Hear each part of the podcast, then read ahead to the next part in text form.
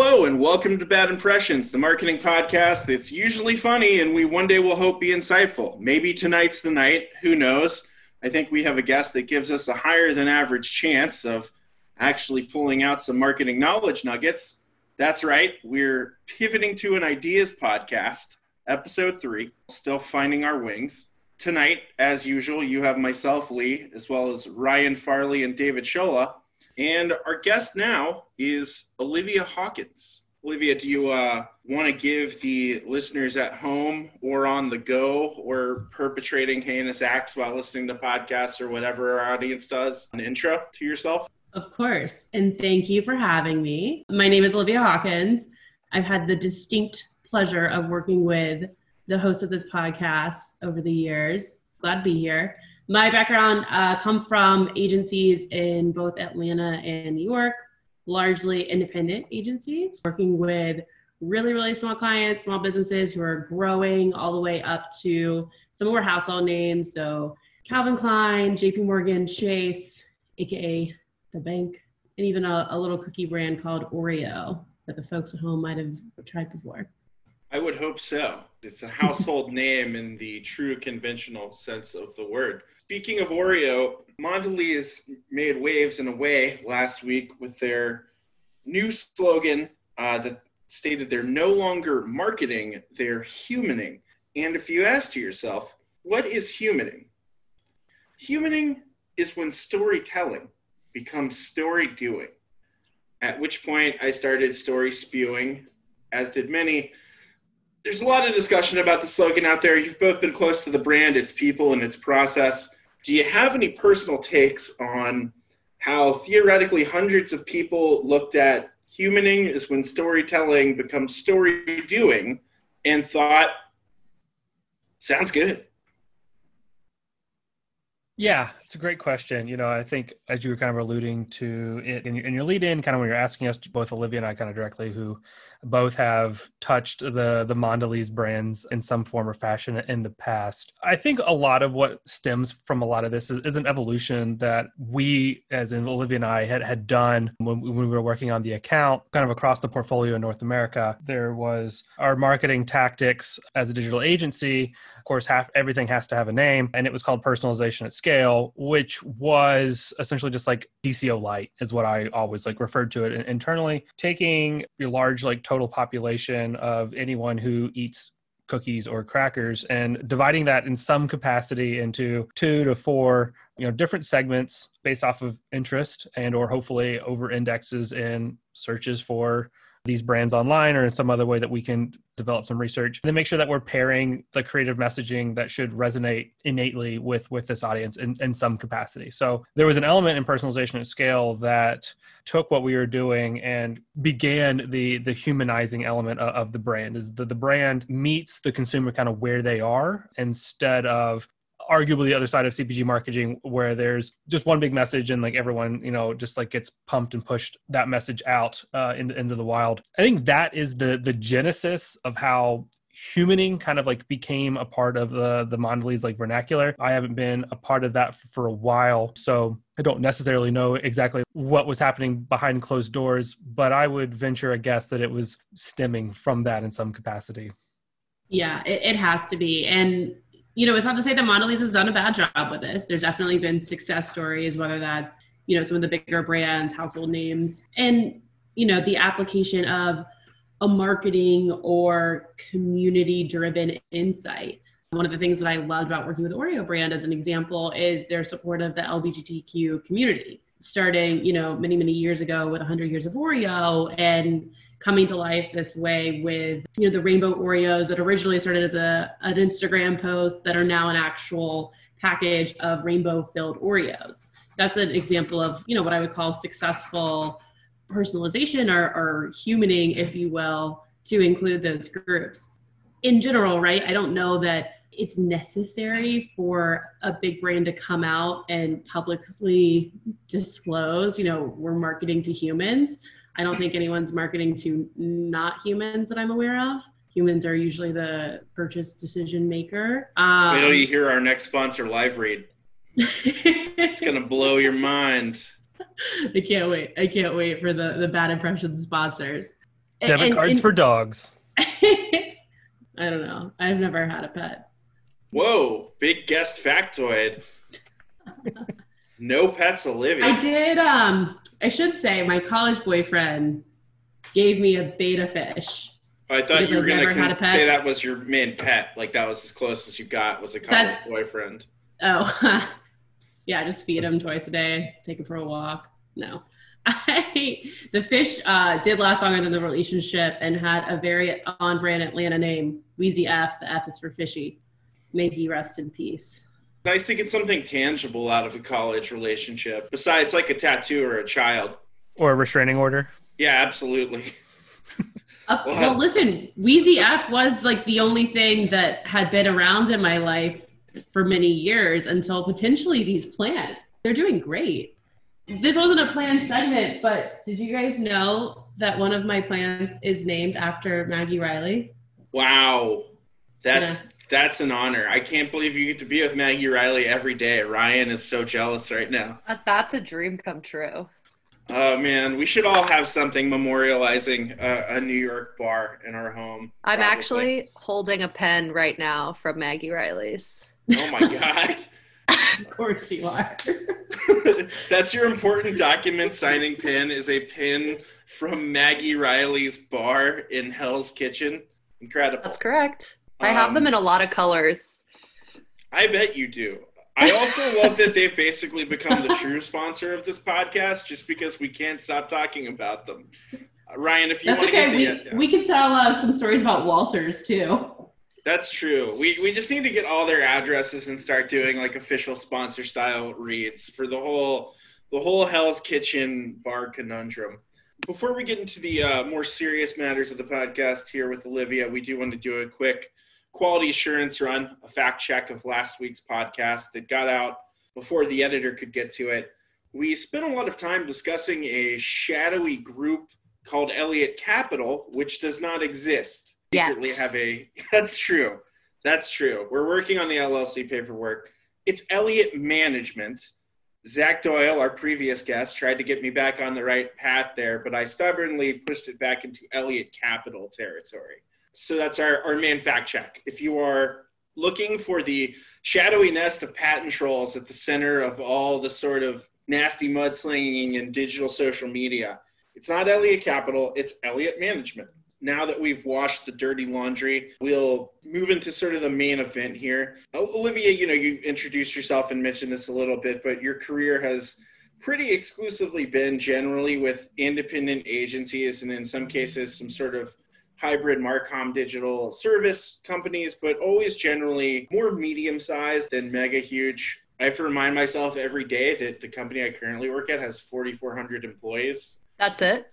Yeah, yeah, I know, right? That's a lot of people to disappoint. Yeah, I know. I've got about 4,100 of them done. I actually started with the CEO. But anyway, we need to uh, get you a new advent calendar for the remaining 300, and you just knock them off all, a new uh, all December. admin calendar. It's like 25 little admin who are all angry at me. Every day of December, I'll open a new little thing, and there'll be a new guy like, "What the hell is going on with this report?" And it's a calendar I can ignore. And then it Uh, ends with just one person, like an intern, who's like, I just summed the reach.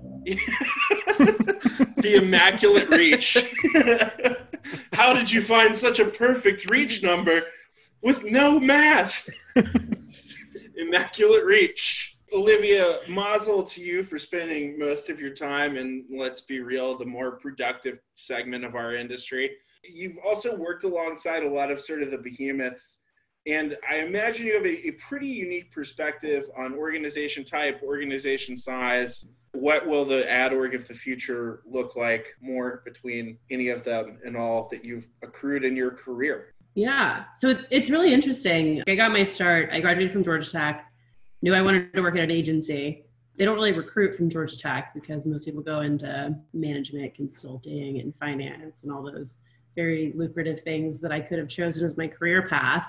And it, it's one of those things that I always knew. And it's not even because of like Mad Men or any of those things. I just knew working for a smaller agency would be a good way to learn a lot of things really quickly. And my whole game plan was like, if I hate it, I'll leave after a year or two and I can pivot into a brand marketing role, go in house somewhere, figure it out. But I, I owed it to myself to give it a try because I thought it was going to be interesting. So I went to work for a very small agency north of Atlanta, primarily working with small, mid-sized businesses where their marketing media budget, whatever we want to call it, was usually less than six figures. And that would include agency fee, media spend, and potentially salary of an employee who was dedicated to marketing. So my first agency gig, if you will, was everything from social media management to running paid search ads to, you know, if they didn't have photos on the website, showing up with a camera and taking pictures for the website. Really, like anything that could be called digital marketing. I love that experience. I was very humbled by it, right? Because you're working with these small brands who were companies that, that just didn't really know how digital worked, what it was. And you know, sometimes they did have some level of marketing or advertising spend, usually with out of home more than anything. Full service providers, if you will, who advertise in their neighborhoods or areas, but never really thought about digital real estate. And so I met this organization where there's, you know, less than 50 people. I was set in a leadership position really early on and things were very, very transparent. Um, you knew exactly how much money was coming in. You knew how every project was quoted. You knew what the biggest L's were that the organization was taking in terms of expenses, which was really, you know, equal parts, I'll say, refreshing because you had the transparency. And then at other times, potentially a little bit worrisome because you knew when months weren't as good and as profitable.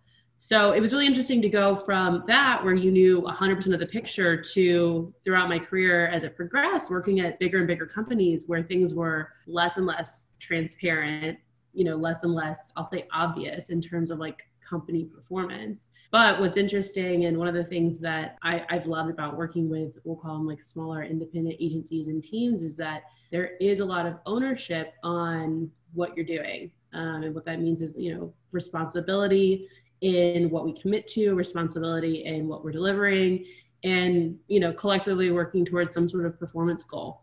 Whether that's delivering more efficient ads, higher performing conversion rates, depends on your your burrito KPI, I suppose. More guacamole, more better. Exactly on the element around understanding your own agency's performance, something that I, I, find really interesting is sort of deciding when, where, how, and to what end to dole out information on agency fiscal stuff. For an agency or, or any sort of Marcom entity, I feel like I've I've now seen the whole spectrum from things kind of like what you're describing, where it's just a loose and free flowing information system to situations where virtually nobody but the finance team ever understands anything about where money comes from and where money goes. Where I guess two sides kind of butt up against each other in marketing. And actually, our, our previous guest, Zach Doyle, had a kind of an interesting example of it where he came from a, a role at Tumblr in which he was a revenue generating employee. So had a revenue goal, was cognizant of his own revenue contribution and other people's revenue contributions. In that role at Tumblr, you could actually honestly do the best possible job. And if you missed your revenue mark, you know, because of roll of the dice, that was kind of just tough. Do you think it's it's role dependent for it to be helpful to know about agency financials? Do you think more transparency or the most transparency is always best? Have you kind of formed an opinion yeah. of that? It's interesting when I look at organizations that I work at, or even others in the space, and I have friends who who work there now. The more transparency leadership is, I think in general, the more tenured employees are. Again, I'm that's not a data driven statement. I don't have hard evidence. We're all big on anecdotal evidence around here, so perfect. Anecdotally, I will say, right, you know, because they, as an employee, right, you feel more plugged in, you feel more aware of the situation. And when, you know, you're having the conversation about your own personal compensation or, or situation, it's a little easier to understand when you don't get the raise, the bonus, whatever it is that you're you're asking for. And so this interesting thing sort of happens where you know, for better or for worse, people stick around sometimes longer than maybe they should because they feel some sort of obligation.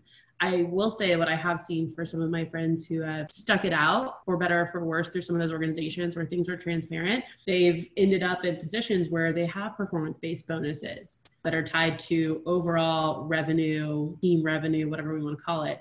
So it's it's the Tumblr example is interesting, right? If you're an individual tied to a goal, even like a sales role, and you're tied to some sort of individual quota, you obviously incentivize yourself as, as an individual to get ahead. But if you're more focused on the team, your pod, your whatever department, let alone the the overall organization working its way towards the goal, it's a little bit easier to have that conversation of, all right, do I help my friend on this other team who has this question who's out of bandwidth do i traffic their ads? Do i join a meeting with them? Versus you know when it's just sort of the the man or the machine and you just sort of say tough cookies. Guess you won't be at walters tonight for two for five pbrs i'm wrestling with a like counterpoint. Is too much information a hindrance? And like we talk about transparency and i think that that's it probably outweighs uh, the point I'm, I'm going to make for the understanding of like where all the cards are on the table and and making the whole like compensation conversation. You know i think a lot of employees always feel like there's some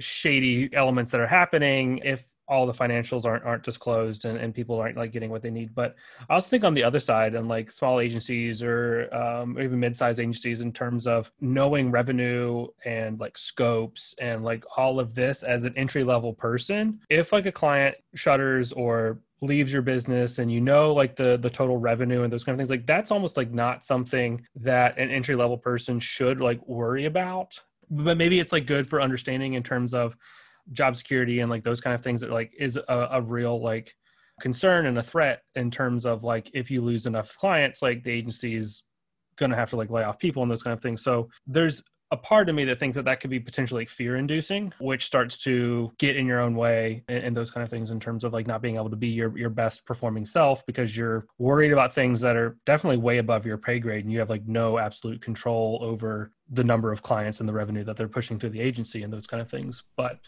it was playing devil's advocate i guess just providing that other side of the coin as like yeah like there could be too much transparency sometimes. And i think that's like a, a delicate balance that agencies need to make or administration just says like this is what i philosophically believe and there's pros and cons on either side and this is the side of the fence that i'm going to stand on. It's revenue but it's also expenses right? As a we'll call it mid low level employee you have no say in the 20 year lease right or whatever agreed upon potentially like large loss is. And so you know you, you see what you're bringing in you see the revenue that, that you're driving that's tied to, to your accounts if you understand the scope of work but you're not seeing where or you're not feeling always where all that money is going.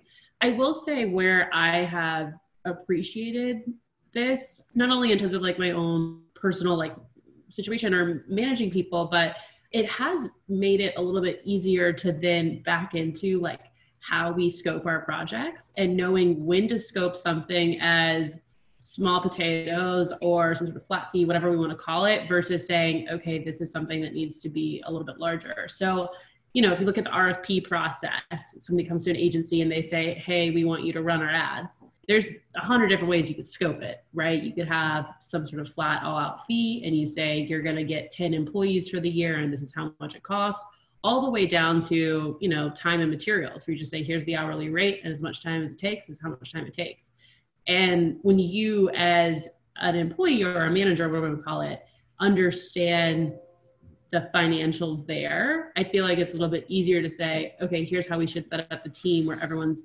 mutually incentivized to do well yeah, it definitely makes sense for you know your department heads or your even your team leads to kind of understand the financials of those kind of things. But I definitely think that there's an oversharing to where senior analyst or even analysts and senior analysts or like anyone who's actually not having to make staffing and, and team management decisions, like I think that that could just like burden them to you know to know too much information. But I think it's valiant when companies like honor them and puts everyone on the same playing field in terms of like everyone gets a baseline same amount of information in terms of the success of, of the agency and those kind of things it also kind of goes back to I feel like the conversation you guys were having with Zach. Like the more flat your organization is, it's less about who at what level is taking what role or responsibility. It's that mutual goal, right? And so instead of saying like, I only am this percent of the team, so I'm doing that percent of the work or whatever, it's more like, okay, you know, this is what needs to happen in the next two days. So we're all going to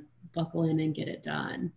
But yeah, I mean, listen, I feel like the bigger your company is, the more levels or hierarchical it has to be, for better or for worse. Middle management with middle management with middle management. The the many layered management sandwich. I think it's extremely helpful to give people guidance on what they're supposed to be doing and not doing with any information that they have and they're given.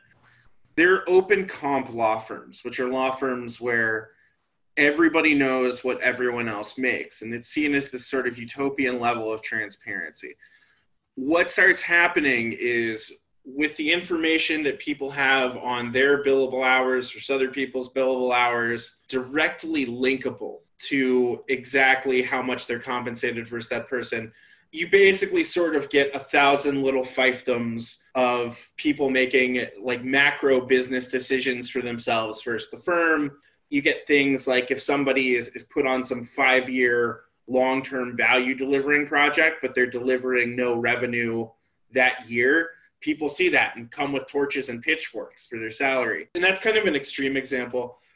I think if organizations made it clear what was expected of any given person with their level and view into information, it would be helpful because, and I, have dealt with this at multiple organizations, sometimes you have people who are put on accounts that are known to be extremely easy to run and not necessarily much of a test that have a lot of budget. And the next thing you know, you have someone presenting the size of their media portfolio versus the average person.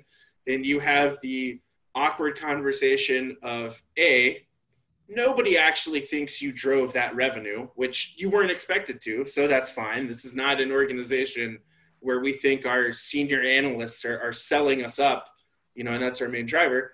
And B, you were you were put here as your light load. So I think I think it helps to communicate what people are supposed to do with information they get, which I obviously have not done perfectly in the past, as I'm recounting now. Have you seen as much of this struggling in this new project-based realm as much as everyone else, or oh, yeah. have you luckily dodged that?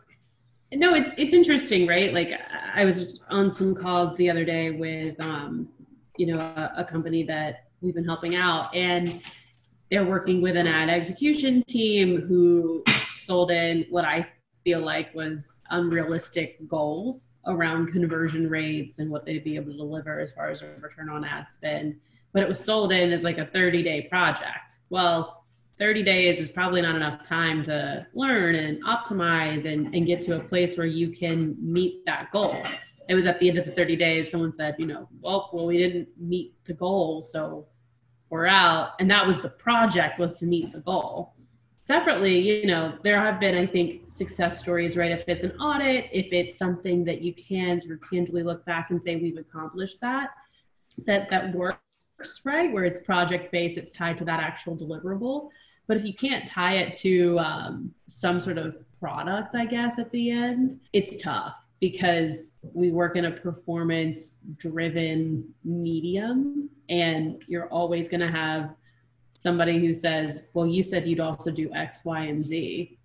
It's something I see a lot, and I struggle to have a good answer for anyone besides kind of just that, which is you're either both aligned on what realistic expectations are or you aren't and virtually every problem that gets marked down as it was hours based when it should have been, uh, you know, uh, project milestone based or or whatever wild structure that someone has dreamed up that allegedly would have fixed it all, really just boils down to misalignment of expectations.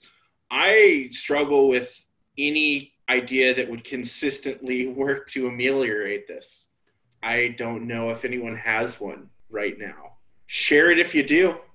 No, no miracle cure for the modern ad contract. No, no silver bullet here. Oh well. With that, I, I think we want to move on to something that we also have a, a unique body of experience in.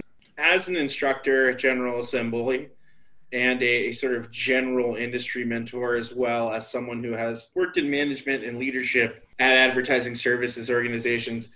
You've kind of taught in two classrooms, not just only two classrooms, literally, but two literally just two. Yeah, I mean, especially now in COVID, no need to expand the number, but you know, you've, you've taught in a setting where you're literally principally an instructor for a very specific set of digital marketing oriented skills. And you've also been responsible for the sort of general mentoring and education, but in the role or form of being on a, a team at an organization. And I was wondering if you've, you've kind of gained any salient lessons, you know, on the differences between those and, and what skills are best developed in the former or the latter. Yeah. First of all, worth mentioning, I'm, I'm extremely passionate about education and not just because of my education at Georgia Tech, go Jackets, but I, I do feel very strongly about sharing knowledge and always have. So I was a tutor in middle school. I figured out that paid twice as much as babysitting. And that all you had to do is basically explain how to do algebra to kids who already knew how to do it, but they were stubborn, didn't want to do their homework. It was a, a great gig. But I, I found that I was just super passionate about helping people realize i don't want to say just like their potential because it's, it's not just their potential but realize that they are capable they they do know these things and it's just sometimes uh, approaching materials or looking at it like a little bit of a different way and so i was able to get back in education through General Assembly um, at first in Atlanta as well as New York um, as a digital marketing instructor. So, you know, you're working in um, it's called like a part-time capacity. So I taught the same class like 50 times for the intro to digital marketing, which at this point, I mean, I can do it hungover, I can do it in my sleep. I probably do do it in my sleep, and I don't even know it. I tell the same couple of jokes, but you know, it, it's interesting because there are things that I know people very tangibly learn from that, especially if they've never really taken a marketing course where they can walk away and they can say, I now understand the difference between, you know, for example, paid, owned, and earned media and understanding, you know, how we segment different marketing channels and, and why maybe you leverage one more than another. I've done really, really tactical boot camps, right? Which is um, a lot of times around like Google Analytics is is one, and you know it's how to create reports, how to understand segments. You know, you're going to walk away understanding how to look at your website's performance in Google Analytics. What I feel like has to come from call it like a relationship over time, whether that's through mentorship or management, is I think the deeper context. So understanding why a number might change, whether that's um, your conversion rate or bounce rate or something like that. Understanding, you know, the different optimizations or levers that are available for you to to pull to influence those things as a marketer. That comes with with time, and we'll call it like on the job experience. You can, I think, in the classroom setting, and I've, I've gone through this pretty recently as we've been working on a course. You can give examples but it is hard to think of every possible thing that could come your way when you're in front of a, a classroom or in front of a group setting. And so, yes, you teach to the middle, you think of the most applicable, understandable example, but inevitably, someone has to experience their own website, their own ads, whatever it is, for them to really say, oh, I, I get it now. And this is how I'm going to react. This is what I'm going to do differently. Randy, you're an academic exceller, and also we're going to do a little ageism here on the podcast. Hit that cancel button, listeners. The most recently graduated from university.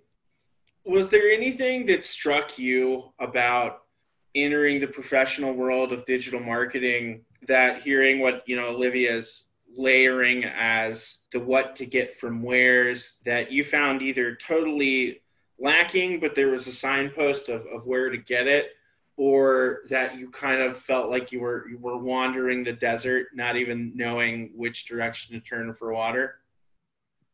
Well, I'll be honest, I didn't know what a pivot table was in college, so you know, I didn't I either because we used SPSS and it literally cost me a job at 360i.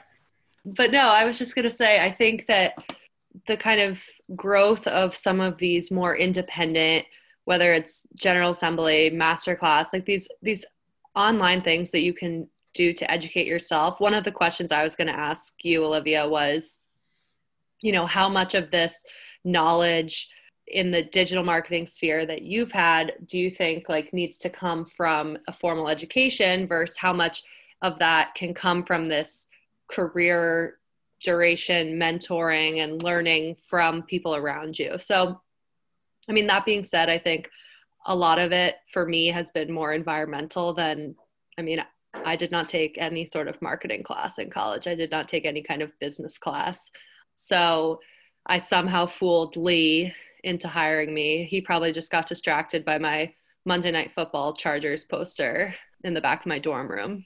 That makes but, two of us. if they're a but, fan of the Fouts, you can't leave them out. That's what I always you. say. Dan Fouts. And just that fa- you said in your famous email, I would do a good job at some job someday. And here I we are. confident. Yeah. here we are. And you um, and you did, Randy. You did. Well, and I think so much of that is like you know how much are people will and, and i don't know if then this becomes like the type of person who can thrive in some of these environments where it really is like what do you want to learn it, is it just the the person with the credit card and the email address who can log into google versus the person who's actually like able to think through a, a more overarching strategy so kind of a further question than answer but I do think that that's part of where, for me, the difference comes in of like, yeah, I mean, you want to advertise? We could advertise the podcast, and all we need to do is, you know, put in our credit card on Google or Facebook. But how, like, where does the strategy come in? And I think a lot of the teaching part, and I think this kind of gets to another question we've kind of pre thought about of what can you not teach? So I don't know if that. Yeah, but it, it's interesting, Ryan. Like if you think about like your first couple of weeks on the job, your first day, did you know what an impression was?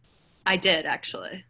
Oh, perfect. Well, and I I credit that to my internship at uh, Crisp Media, where I took a lot of video screen recordings of my phone playing with mobile ads. Wow, look at you overachieving from day one. But no, I mean, to your point though, like the certain, and we talked about this with Sean in the first episode of all these acronyms. I mean, you know, you kind of have to fake your way through most of them. Like, I knew what a CPM was, but did I know what a CPA was? No, but could I try to figure it out? Yes. Like, different things yeah. like that where does it even help to like study a glossary to start? No, I feel like you just kind of have to get thrown in and. Oh yeah, I took a digital marketing out. class in 2012 with Professor Michael Buchanan, who's still teaching at Georgia Tech. Um, we're helping him out this semester, which is super fun. And I, I found the digital marketing textbook, which was just a PDF that I printed out and put into a binder because I'm a very analog person.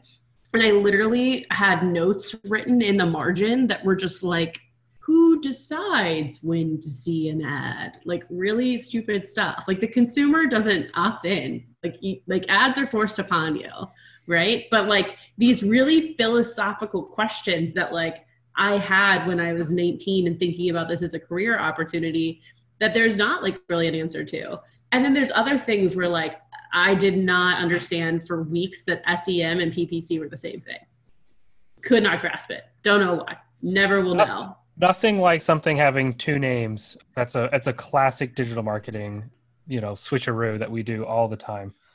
I'm such a semantic shitlord that when people call it PPC, I immediately just like pull up every bot on a click medium that's not search.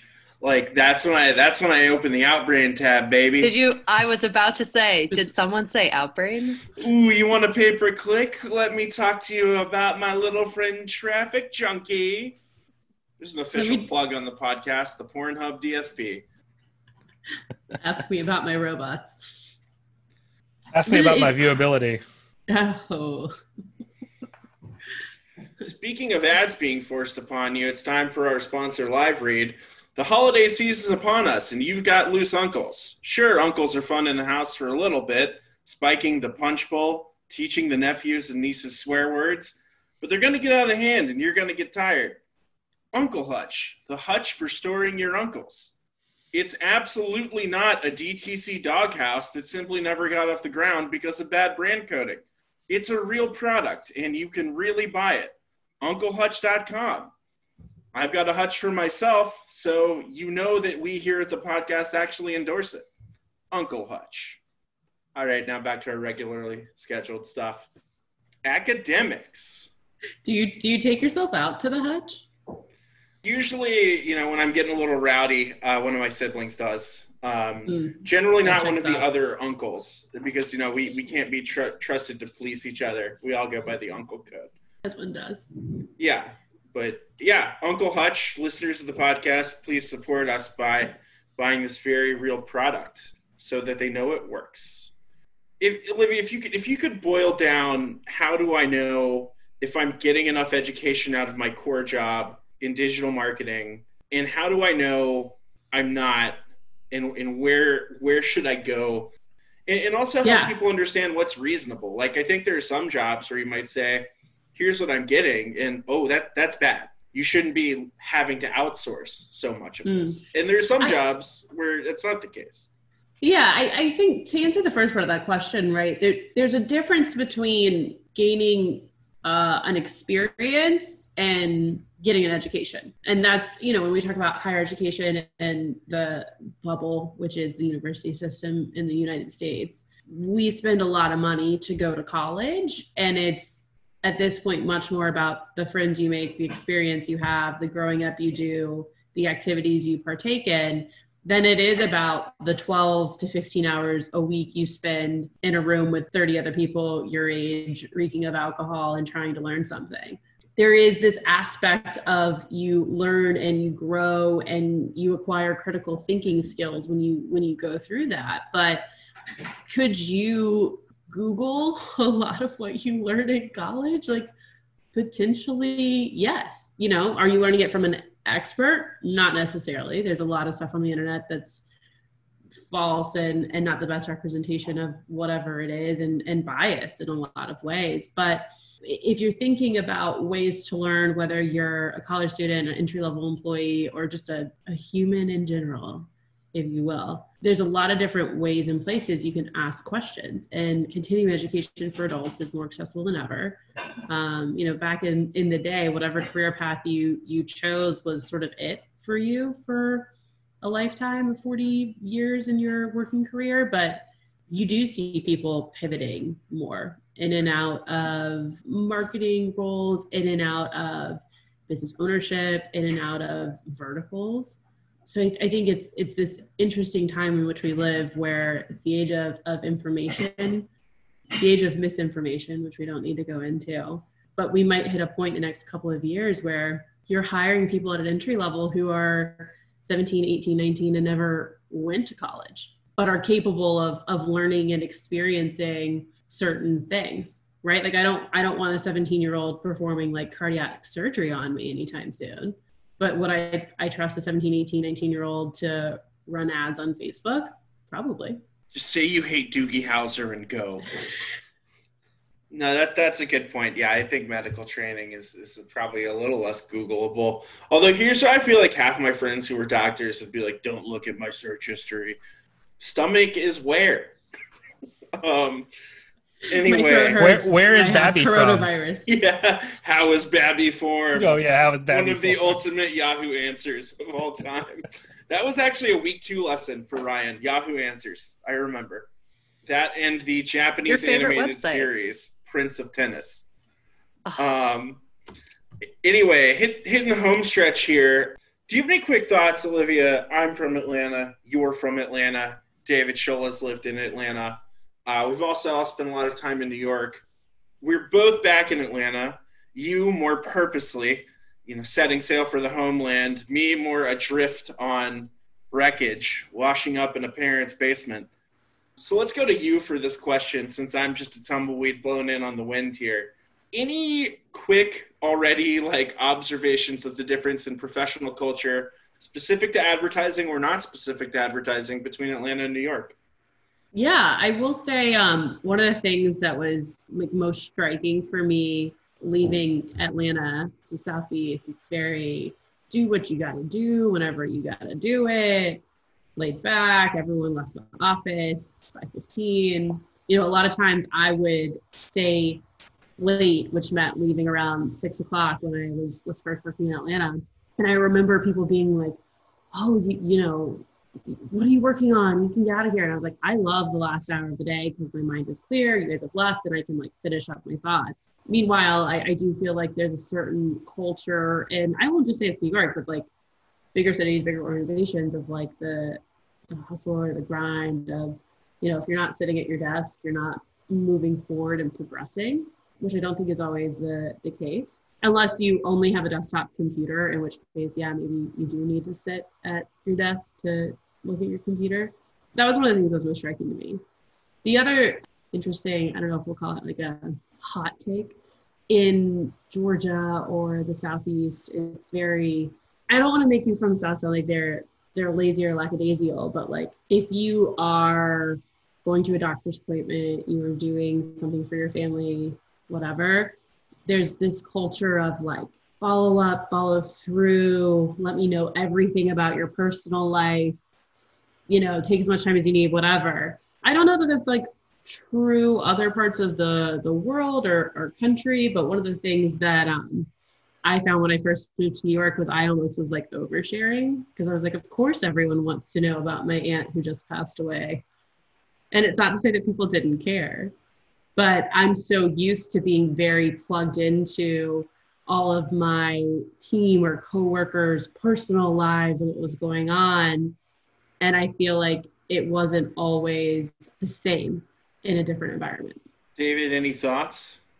I kind of feel like I've kind of like lived kind of all over, uh, well, mostly in, in the, the Southeast and then kind of Midwesty a little bit. But yeah, I think there's, there is a big, like, there's a difference in how people like to get their, their work done. And I think that was pretty evident. And and maybe now that like work from home kind of thing is spacing out and uh, spreading out people's like work patterns. But you know when i was in atlanta working for lee just you know nose to the grindstone trying to impress uh, my my new boss you know having the laptop is like you would you would work for a while or you would work and you would stay until lee left. And that was not good uh, because lee likes to stay pretty late into the office because uh, he operates on a kind of a shifted timeline uh, so you uh, kick the day off on mountain time yeah you know yeah, yeah.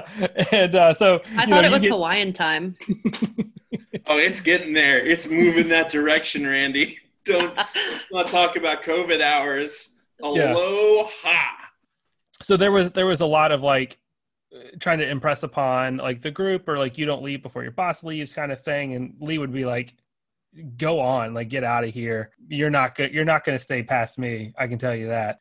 And so there there was that element. And what happened from that is and even like when I like started working for for Vayner, which I was still in Chattanooga or in Atlanta for a while before I moved up to the Chattanooga office, there was a lot of like leave at 5:45 or 6 you go home and you eat dinner and you like have like your downtime and then you plug back in which is when I moved to New York it was very much just push through and work all the way through until your day is done and then you go home so I think that's been kind of like the the biggest difference you know and and now that I'm in like COVID work, uh, work from home style. It's like that kind of is now just generally kind of going back to to doing that, or that's now like more like normal place. So I think that's like one of the the biggest things is just like when and how people like accomplish their tasks and like you know new york would would cram it in um, they'd finish the office and there would be like that solidarity in, in, the office for everyone that was staying late and then mm-hmm. they would drag themselves to maggie riley's or billy marks um, or you know get some uh cheesesteaks from uh oh my god, I just forgot what it's called. Whitman's. Uh, Whitman's, yeah. Whitman's, yeah. The the 8 p.m. dinner order, very important.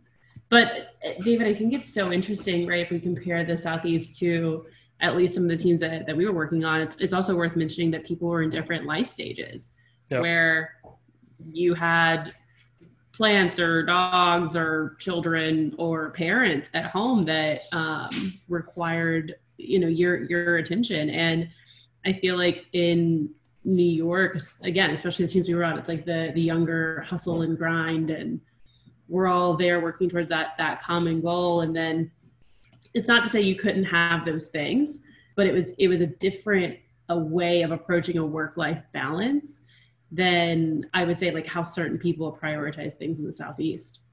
Yeah. I mean, I think that's also very, that's very true because I mean, you know, I got what I would say a, a late start into digital marketing because of my my pit stop in, in Athens, Georgia, to to pick up my, my master's degree. The cesspool of the South. Well, we can debate that at a, at a, later date or off air. But there was the whole, you know, coming out as an entry level person, a few years older than your your general like entry level person.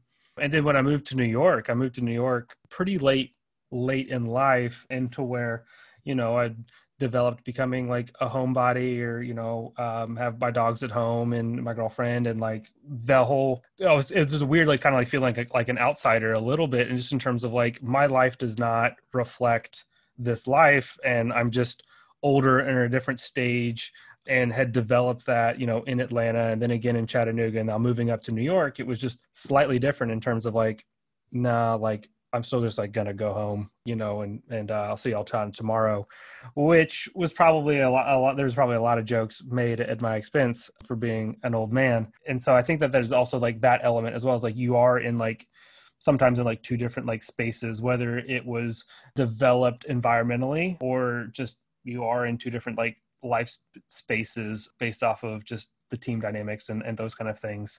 I'm yeah. curious, Ryan, to hear from from you and your more recent work experience, what that's like, because I feel like you're working with a little bit of a, a different group now. Yeah, I think it's definitely well. And one of the things I was going to say too is the I'm curious about the ways that working from home and COVID have changed these behaviors across the board. Because I certainly feel like I love it. I mean, I was a person in college where like at 6.30 every morning i was at the coffee shop doing my reading because my prime brain period is from like 6 to 10 a.m i know lee probably can't relate to that um, sorry i'm unless... not 25% rooster. I don't even know what to say to that. But have, finding the time of day where you get your best work done and i think olivia that's what's been interesting for me moving into a more in-house role where there is if not just more people who are further along in their careers who have spouses and children who, you know, before COVID were commuting into the city from suburbs and how that timeline shifts. Like there were certain people who I worked with who they were always in their office at 8 a.m. And I liked to get there early. That was good for me. But they were leaving at 4:45 to catch that 5:30 train, you know. And so I think that's something that it's interesting as you try to navigate in that in-person world but now i feel like it's it's worked out so much better for everyone. And i've been working east coast hours on the west coast and a lot of people this i guess this is where my rooster gene comes in. But for me i work from 5.30 to 2.30 and it's great. And then i'm done and i feel like i have a whole day to kind of go after work. So i'm curious to see how that culture aspect changes or doesn't in the next year as people find their way back to offices or don't. I mean, I think we could have a whole other conversation on that whole concept because I know Olivia now you're kind of in a more permanently remote world anyway and you were looking at that before everyone else did so you're kind of a trendsetter which we knew but yeah just, but you know, there's a big difference between remote work or whatever we want to call it when travel's on the table mm-hmm. and permanent I've now adopted a cactus. His name is Nigel Thornberry because he requires weekly attention. And again, you know, you think about like what those priorities are, and and Ryan sounds like for you, it's like you want to be able to have that daylight almost to do whatever it is, read your 100th book of the year by the pool with the dogs and and all of that, and you're now able to prioritize that in a different way because of the current work situation and I feel like in in general, in the before times, it was really hard to find positions that allowed you to balance that. And I'm curious to see what it does to the workforce because people now can prioritize and say, I, I am only evaluating remote jobs, right? In the same way that before you would only evaluate based on the city in which you currently live. I think it's going to make it really interesting for the next cycle of job seekers. Olivia, uh, thank you for coming on. Before you go, we're, we're going to end with our traditional question. What's something in digital marketing right now? I mean, it doesn't have to be timely. It could be something that's been happening forever that you think is is pretty funny but pretty bad. Would kind of like to see go in a different direction to improve the discipline in all of our lives, but you know, also maybe go in a direction where it's it's still like pretty funny. You know, I think one of the most interesting things was already discussed around how the platforms just all copy each other. But I will say this evolution of what I'll call the the personal brand phenomenon and you know which platform you choose and which audience you attract it's not that it's bad but i don't think it's great. You can tailor your message to different groups of people in different places and they're not always going to be you know the most insightful tweets or the most insightful blog posts. The people I think who do it best are are really only focused on one platform and one group, but there are those who have established we'll call it like influencership in certain topics or areas. And again I, I find it really funny. Every time i see the unboxing videos every time i see the linkedin person who's just sort of repeating the same story that somebody else has already told anyone and everyone has a platform for better or for worse I hope it heads into a direction that feels more authentic, where people are speaking their truth or their interest, and it's not monetized, it's not incentivized. But I mean, I have a love love hate relationship with you know people as brands. That's super interesting, especially you know that distinct point about some people's message that they is their core message, whether it's in their life or their career or whatever that they're trying to get out there really is tailored to one particular platform, or there's just one that they get. I, I agree. I think we're invited to create more selves than most of us are capable of or have any business creating. And I'm a big Twitter user, and I absolutely see people try to cross over there all the time. It just fall flat. I think it's a little bit of a a jealousy of the the younger, more beautiful people thing. But I mean, everyone will say like you can tell someone sucks at Twitter because they're good at Instagram things like that. Is there anyone who you think is a sterling example, maybe in digital marketing, maybe not, maybe in something else, of someone who really does a platform well and, and sticks to that lane? I don't know why, but it's it's on my my brain right now. But I love um, Kristen Bell and Dax Shepard. They Instagram a ton, occasionally break out for different moments into Twitter and some other places, and they use it to authentically speak about being people but also parents and it plays really well into um, hello bello so their diaper line and i guess other baby products. Clearly i'm not a mother i'm not at this life stage but you know they they've really turned their life into something worth talking about while simultaneously maintaining privacy for their children where they don't post images or photos of, of their kids online which i just think is is so interesting again a whole other conversation to be had about privacy and what you do and don't share, especially as it relates to to your children. But I think they're a really good example where you know they're they're telling a story and they're using it in a way that is digital marketing. They are building a brand, but they are not necessarily digital marketing influencers. It's very interesting and a great example. I'm not familiar with what they're doing, but I think it's very interesting they managed to do it without posting their children, which I have learned as I come to know more parents with more different approaches is a huge issue to a lot of parents. I mean, listen, I for better or for worse, you know, Facebook and MySpace was around when I was in middle and high school. So there are photos of me on the internet that can never be reclaimed and I get to vicariously live through every failed relationship I've ever had due to Facebook memory notifications. So you think about yourself as an individual and who you were 15 years ago, let alone at birth or whatever and your ability as an individual to control what's shared, how it's shared. I am so thankful that no embarrassing child photos exist of me on the internet, but that's just luck of the draw when I was born, I guess. Yeah, now you're you're reminding me. I, I probably need to check sharing settings on a few different things. I, I think I technically still have a Facebook account. I haven't been on there in a while, but I think it's there. I'm pretty sure we're friends. You're wearing like a, a beanie in your photo. Oh wow! I already know that's vintage. So or or maybe it's it's that you show up as a suggested friend. Yeah, no, that's that's honestly the level of friendship people should have with me at the most. Uh, not even acquaintance, but suggested friend. Yeah, I, I got to go check on that. Thank you for coming on the old podcast. Yeah, it's good to catch up with you guys. This has been another episode of Bad Impressions. If you would like to be a guest, have a great idea for a guest, or have any other feedback, please feel free to email us at sadmin, that's S A D M I N, at badimpressions.online, and we will get back to you in a timely fashion. You can also leave a comment on any podcast listening medium where comments are possible, and we will absolutely read it and respond.